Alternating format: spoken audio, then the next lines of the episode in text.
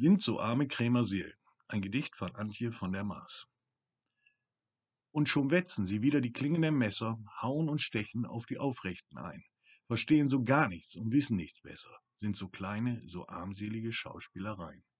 Anstatt den Kollegen den Rücken zu stärken, wenn man selber den Mut schon nicht aufgebracht, beeilen sie sich öffentlich zu erklären, dass sie selber und immer schon anders gedacht, dass sie gar keinesfalls einem Rand angehören, dass sie artige, folgsame Staatsbürger sind, werden nicht müd, ihre Treue zu schwören, wie ein brav und gut abgerichtetes Kind.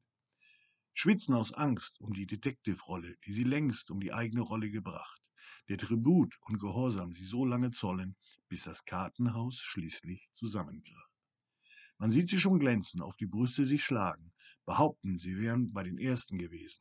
Doch das Echo wird ewig und wird lange sie fragen, die Verratenen werden es auch